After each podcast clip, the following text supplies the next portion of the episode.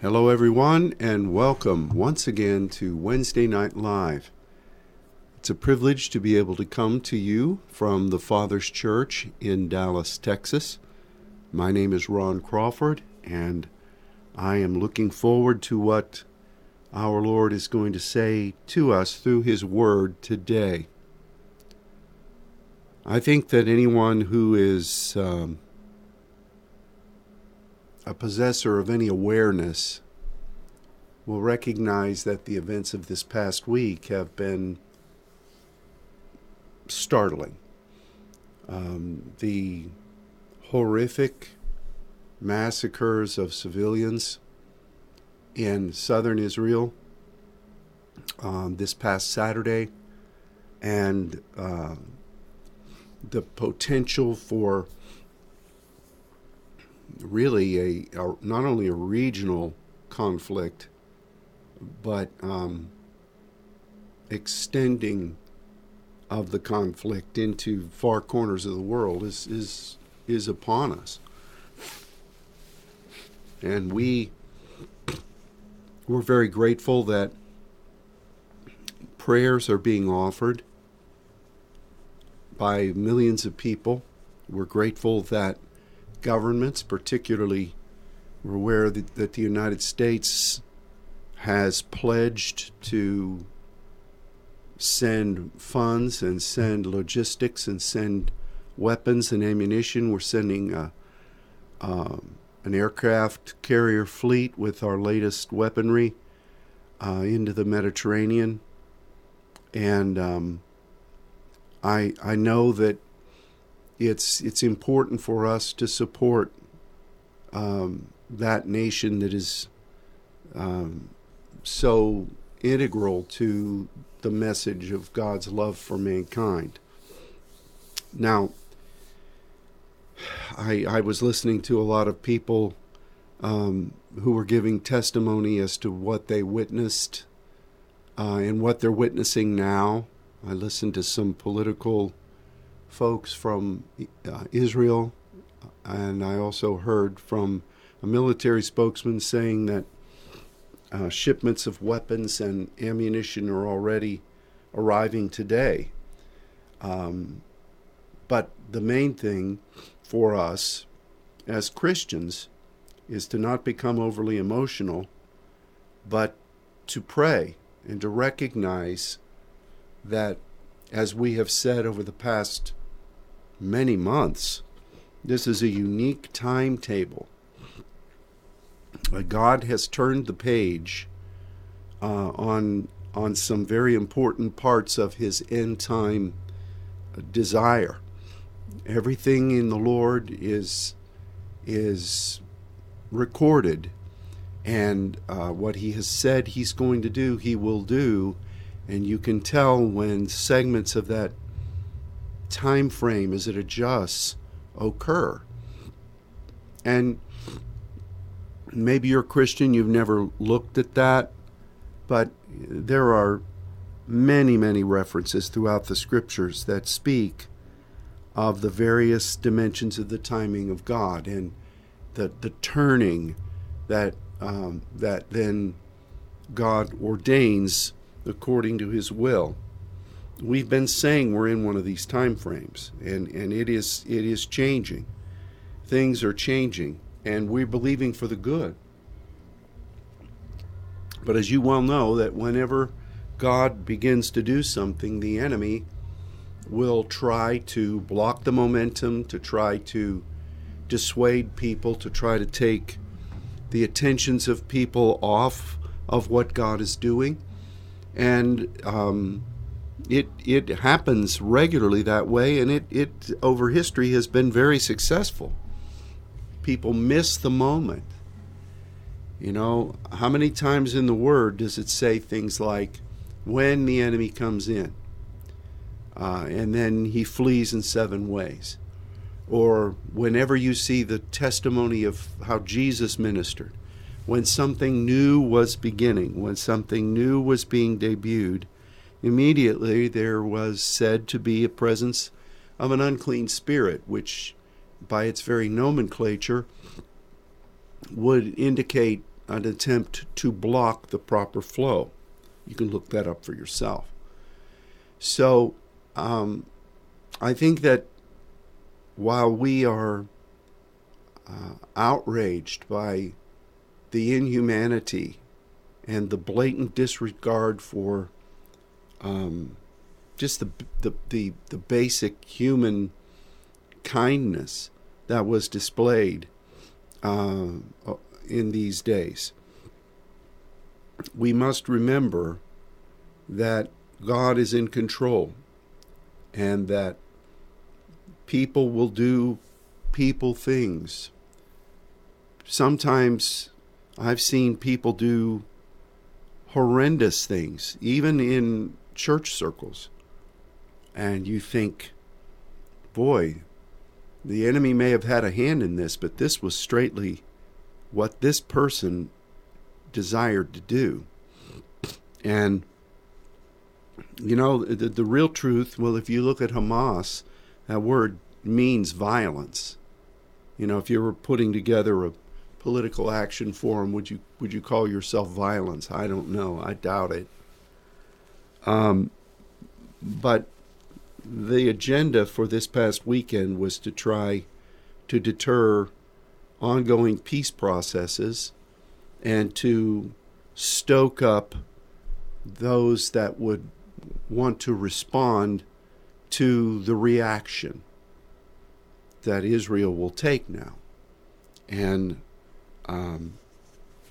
but the point is that we should be aware of what's going on, not be just the hoi polloi that follows every emotional swing, but first and foremost, we recognize that God has declared things over these days, in this season, and that's the most important thing. This is an enemy attempt that God will ultimately use to deflect and to deter what God wants to do, but it will not succeed. So we do pray for the families. We pray for those that are being killed, wounded, or taken advantage of in countless numbers of ways. Those folks who are innocent, we pray for them, that God will comfort and guide them toward his heart. And I believe that we will see some form of an outpouring of the Spirit in the time immediately following this. Let's believe. Whatever weapon is formed, God is turning it to the good. And that momentum will swing toward what God has ordained to do. So for us as saints, we need to be in prayer that God will give us the strength to keep following him and to not miss what he has asked us to be and to do. And I wanted to direct our attention to somewhat of a familiar passage in 1 Corinthians chapter 16. Paul is writing to the Corinthian church, but it is apparent from verse 8 that he is doing so from Ephesus. And in verse 8 of 1 Corinthians 16, Paul said that he was going to tarry at Ephesus until Pentecost. Now, what we've studied about Ephesus was that it was a spiritual hotbed, so to speak. It was a place that was known for idols and for the production and marketing of idols. It was a publicity forum for I don't know how many demonic entities that desired people to worship them. Of course, we know that the temple of Diana was there. It was, some said, one of the marvels of the ancient world. And I'm not going to go into extra-biblical accounts because, again, we can't really verify them. They read real good. You know, there's a story of John going there and God visiting that temple with an earthquake, and that huge icon of Diana fell over. It could likely have happened, but we don't really know. The only thing we really have confidence in is the Scripture. Now, we do know that Paul wrote to the Ephesian church about some really amazing spiritual dynamics. He wrote about warfare. He wrote about armor. He wrote about principalities and powers, and he spoke so clearly about things that were very deep in the ways of the spirit realm. So we're grateful for the Ephesian church for that purpose. And, of course, Jesus wrote to, he spoke to John in the recorded first portion of Revelation. And he spoke to Ephesus. And you can read that for yourself. But here Paul was, and he was saying in verse 9 then, that a great door and effectual is opened unto him. This door is a megas door, which meant that it was an opportunity to reach out in many directions to a wide swath of people, and there was great energy. Effectual is energy. So it's where we get our word energy, and I think that word probably speaks about momentum and excitement, and people being willing to take a step forward. We've experienced things like that. We've experienced the opposite as well. We've experienced the onset of this. We've experienced the decline of it. And we've experienced the absence of it in places where we've gone. And the Apostle Paul linked this kind of thing in this instance to a door that God was opening. I think, in fact, I know that we are in this kind of forum as saints. There is a stirring. There is an anticipation. There is a willingness to go forward. There is a willingness and an excitement and an energy, an atmosphere to receive in various parts of the world. And in fact, you know, the trip that is coming up into Brazil, we had a planning meeting for that yesterday with our Brazilian brethren. Many of them, not all of them. And there is an excitement.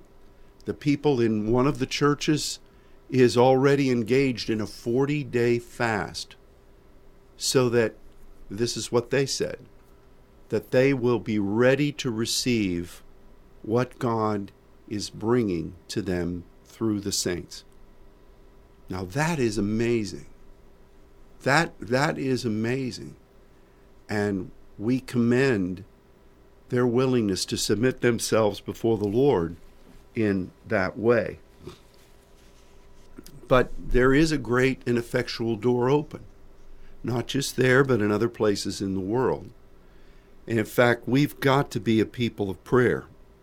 We have to step it up and discover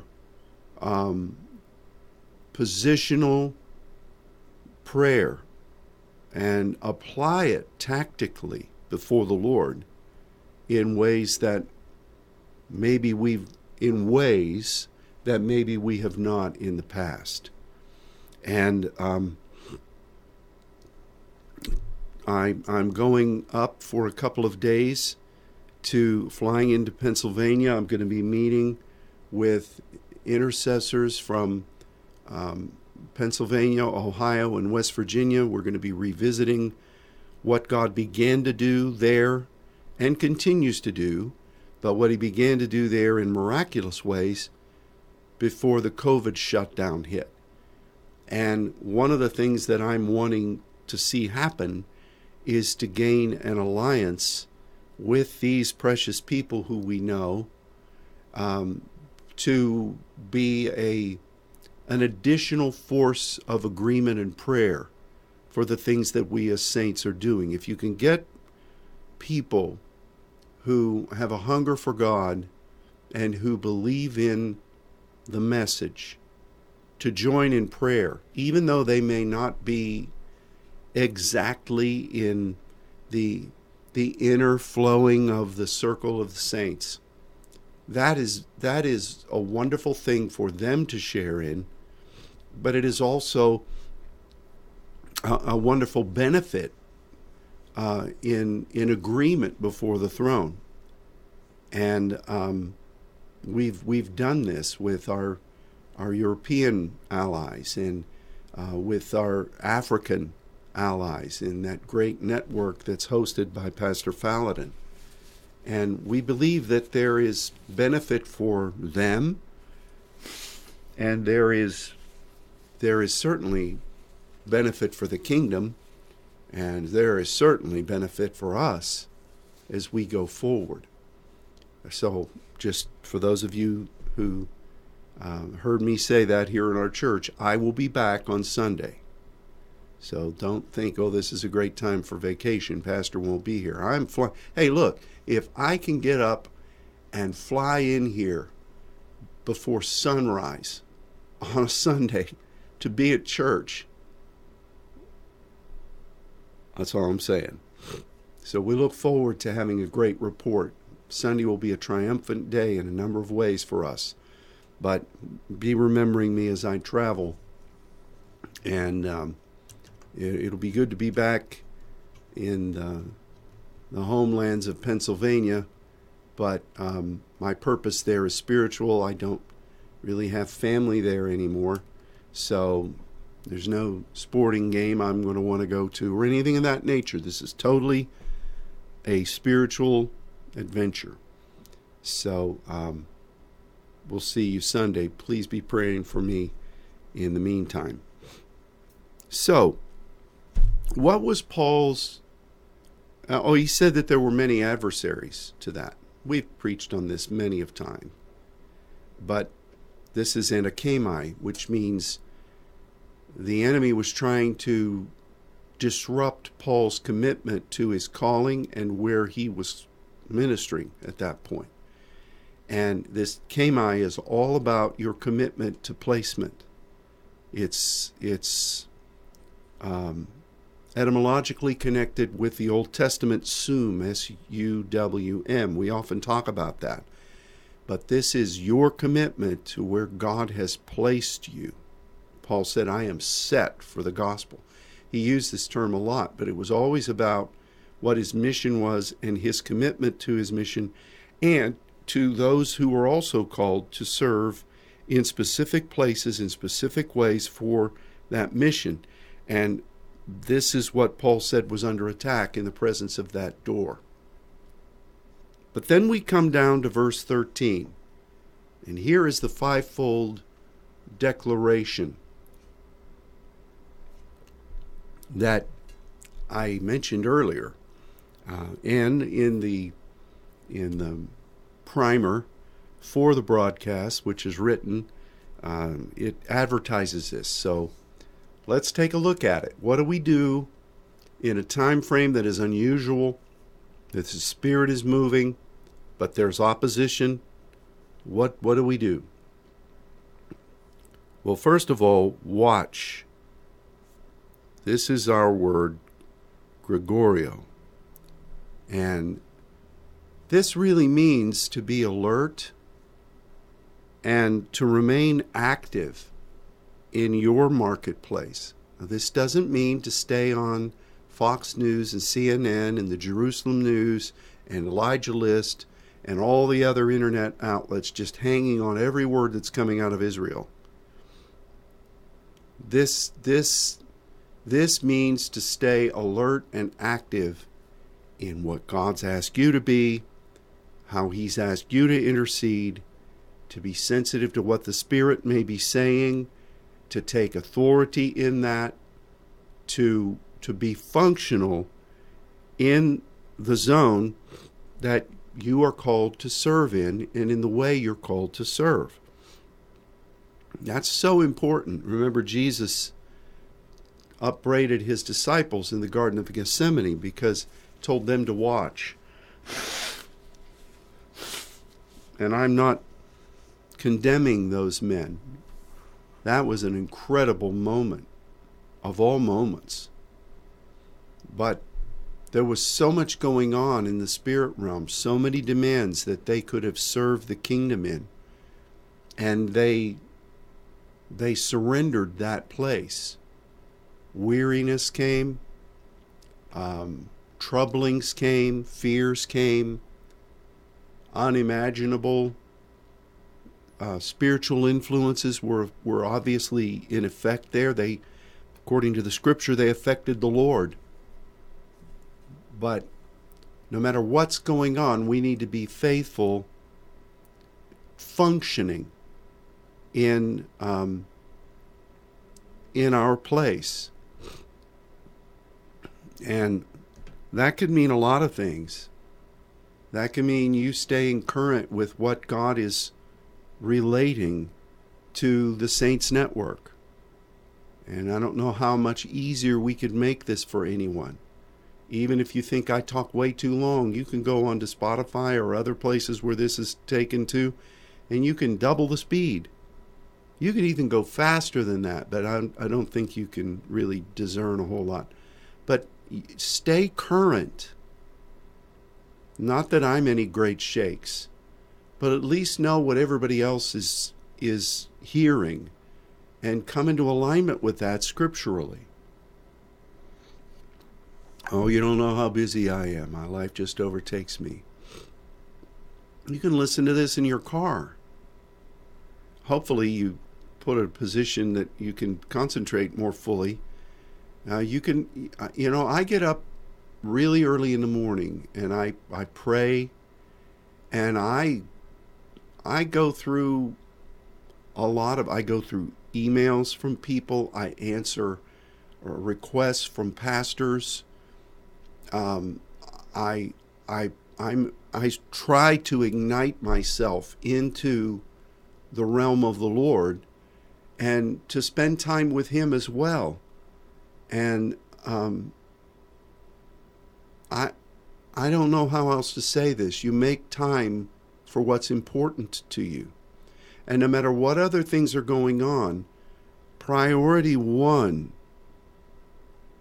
with no close competition, should be, what has God called you to do in serving Him? And for saints, and for every Christian, that should begin with intercession. You have the greatest tools God could give in diversities of tongues, interpretation, and the Word of God. My goodness, the resource we have available to us through the Word. I remember back to how difficult it was to study and compare scriptures when we just had the hardbound book. Now you had concordances in the back. When Strong's was available to everybody, my goodness, that was revelatory. I remember ordering several boxes of Strong's and distributing them to my youth group and teaching them how to you know how Strong works, teaching them how Strong works. And their parents were astounded because they'd never heard of anything like that resource, even though it's been around for a while. But it was basically relegated to quote-unquote higher learning circles. But today, and I've said this 1,000,000 times, and I'll say it another 1,000,000, probably. That's an exaggeration. We've got a resource that we can carry around with us on our phones, our iPads, on our computers, where we can just pull up research in the Word that in former days would have taken hours, even days. You can do it in a couple of minutes. We have no excuse. So that's your exhortation. That's watch. And we have to do that. We have to do that. And here's another thing. No matter how you might be wearied, no matter how the enemy might have thrown things in your way, no matter how a discouragement may have come as you stand on behalf of that rod of the Lord, which we talked about on Sunday, from Isaiah 42 and Matthew 12, you can still pray in the Spirit. That's one of the beauties, the diversities of tongues. You pray in the midst of any measure of weariness or misfunction. You can pray exactly what the Spirit wants you to be partnering with God in before the throne. That's what the Word says. So study and pray and stay current with what God has very easily made available to you. Well, I don't phrase that right. It wasn't really easy to make this available. But it is, for you, it's available in a very easy way. So utilize it. Second, this is a weird phrase in King James. Quit ye like men. This doesn't mean to stop, because men can't be relied on. You see those men over there? They quit all the time. That's not what this means. It means to demonstrate a measure of maturity in your placement. Be firmly established there. This would equate with the kaimai reference, but even more. Stand in that gap. Don't go AWOL. Don't run away. Don't disappear. Sometimes people say, well, no one will ever know. Well, there's someone will know. First of all, that statement's not true. We all recognize when crucial people in our remnant are missing. And we don't send lots of cards and say, oh, brother, how are you doing? You know, be like men. Wake up and serve and stand. When you've done all to stand, stand there. Be mature in it. You're not babies. This is something we need to recognize. And, Pastor, you sure are being hard. No, I'm not. I'm just reading what Paul said and what the Spirit anointed him to say and what the divine author inspired inerrantly to say. So, we need to watch, quit you might, men. Oh, I skipped the second one. How did I do that? I'm getting so excited here. I've got a microphone right in front of my face. It's the diameter of my face. And I've got the screens blaring. And I've got this overhead West Virginia light beaming down on me. And it's hot up here. I'm not making excuses. Yeah, I am making excuses. Stand fast in the faith. This is your stationary, stako, in what God has called you to do at the right hand of the throne. So in a way, this second one, the first one was Gregorio. The second one is to represent your place at the throne, what God has given you as the amen. And you stand. You don't give up on that. You hold on to that. And you're faithful before the Lord. And then you act in maturity in your placement on earth. Boy, I can't believe I missed that. But thanks for some of you catching that. You were saying it, and I don't know how I didn't hear you across the miles. Hey, Pastor, you got him out of sequence. You missed the second one. Well, maybe, yeah, I did. I fully admit to that. But maybe God is going to use it to cause us to remember. So the first one is to stay current, to stay active. The second is to remain before the throne at the right hand and hold fast to what God has committed you to do as an intercessor. Third, be mature. Don't become devalued back into babyhood. You know, the Lord talked to his disciples about this. Paul talked to people about this. He said, you ought to be representing the oracle as teachers, but yet you want the milk again. Don't let yourself devolve into that. You've got to stay active. You've got to stay in commune as an intercessor before the throne, knowing your heavenly responsibility and appointment, and you've got to stand where God has called you. Now, how do you be strong? Well, you remember that what you're doing is based upon what God has called you to do from the throne.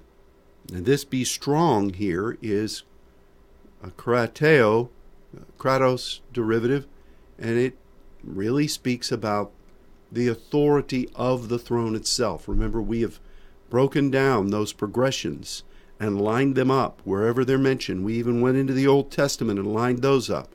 So we know very clearly from a study of the Word that this is the power of the throne. You represent the throne of God if you're doing these things. And that's the essence of our calling. So then we also have the admonition that all things be done with charity, agape, all things. How many things? All things. Read that again, brother. Tell me again exactly what it says. All things. Did you hear that, saints? All things. What about all things? Agape. To be devoted passionately to the purpose of God. The overall calling of what God is doing. And let that be your motivation. Let that be the compelling influence of who you are. And these are our words. There's 5 of them. Well, how does it fit with the fivefold, Pastor? Well, you figure it out. But I will say one thing. The Gregorio, that staying active and current, and as much, I would say, and remain in prayer, that would have to be pastor. That would have to be the place where you are called to serve. You know, that accountability, that communal nature in the Lord. The church should be praying in diversities of tongues, according to Paul's list. They should be growing in their gifts, and they should be following as the Spirit guides, the changes, the changing of the hands. Those 3 things are part of that pastoral emphasis. So I think that this first one would have to be that. But then if you're talking about the right hand of the throne, you're talking about taking your stand, you're talking about the power of the throne, and you're talking about the agape. That's the thing about the mind of Christ. You know, there are 5 factors there, but they so influence one another. So somebody might say, oh, I think it's this. And then somebody says, well, I got these 5. and then there's confusion. Or I'll say, well, here, I think this is the fivefold. Then somebody will say, well, Pastor, what about this? The point is that there's five of them. This is what God's counsel to these people would be. And I believe that it might be a good tactic for you right now to process which one of these is evangelist, which one of these is prophetic, which one of these is apostolic, which one of these is the teacher. The teacher is often if you just look at it, the easiest to find, because it is the wellspring of information. So out of those four, where would that be? Where do you get your information at the throne? Why, by cracky, it's the right hand, isn't it? That's all I'm saying. So let's be faithful and be in prayer in this season. Don't anybody fall away. Be like mature ones, mighty men and women. That's what you are. Spend time with the Lord. Spend time in His Word. Stay connected with what God is sharing from His Word to the saints. Doesn't mean you can't be aware of what everybody else is saying. To me, though, sometimes that's confusing, because people with anointing could say, this is the Word of God for you today. And then you get, wait a second, I thought Pastor said this was the Word of God. You know, one of the things about most ministries is they're piloted by people who are really forceful people, usually, and they have an anointing, and they have a group that should be aligning with them. But when you start mass evangelizing and you are needing financial support and a constituency, sometimes they would make it seem that their word is the only word. We here at the Saints Network recognize that the saints are a remnant. We're part of the church, thank be to God, but we have a unique calling.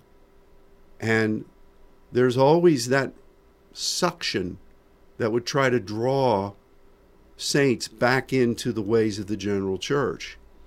We bless the church. Many people have been called to serve as saints in that unique identity, but few choose it. And I'm grateful for those who do, but recognize that there are different parts of the body. If you're called to be a saint, be a saint. And the beauty of what we do is that we base everything we are on the Scripture. So anybody in the general church who carries their good old Bible around, the red letter edition, should want to know more about the Scripture. Now the challenge comes, like there was a major prayer ministry that swept through the center of the country and touched many parts of our country, touched many parts of the world. I'm sure it's still operative. But, you know, when we started to see that God wanted us on our face before Him, and we started to see proskuneo and shakha as main things that God looks at and demands, and we began to see how that in the book of Revelation, the enemy will try to employ that for himself. This major ministry banned people from praying on their face. I understand why, logistically, because there are some people that have the dream ministry. They minister in Westphalia, and they take the opportunity to doze off when they're laying down, and they could populate prayer rooms. I understand that.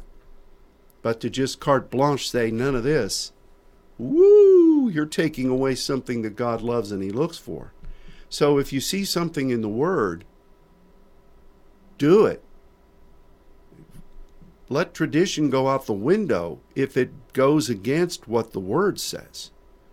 So anything we do, we make available to the Word. We don't ask money for it. It's not ours. God freely gives it to us, and we want more and more of it. I like it. I love it. I want some more of it.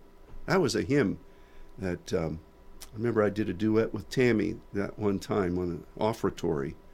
That's a joke. That's a joke. That's a country western song. But anyway, we do like and love the Word, and we want more revelation. It's our meat. We need it, and we've got to have it. And so anybody in the church who totes around the Bible, who is honest, would say, "Hey, look at this." Now, some people will see it and they'll try to explain it away.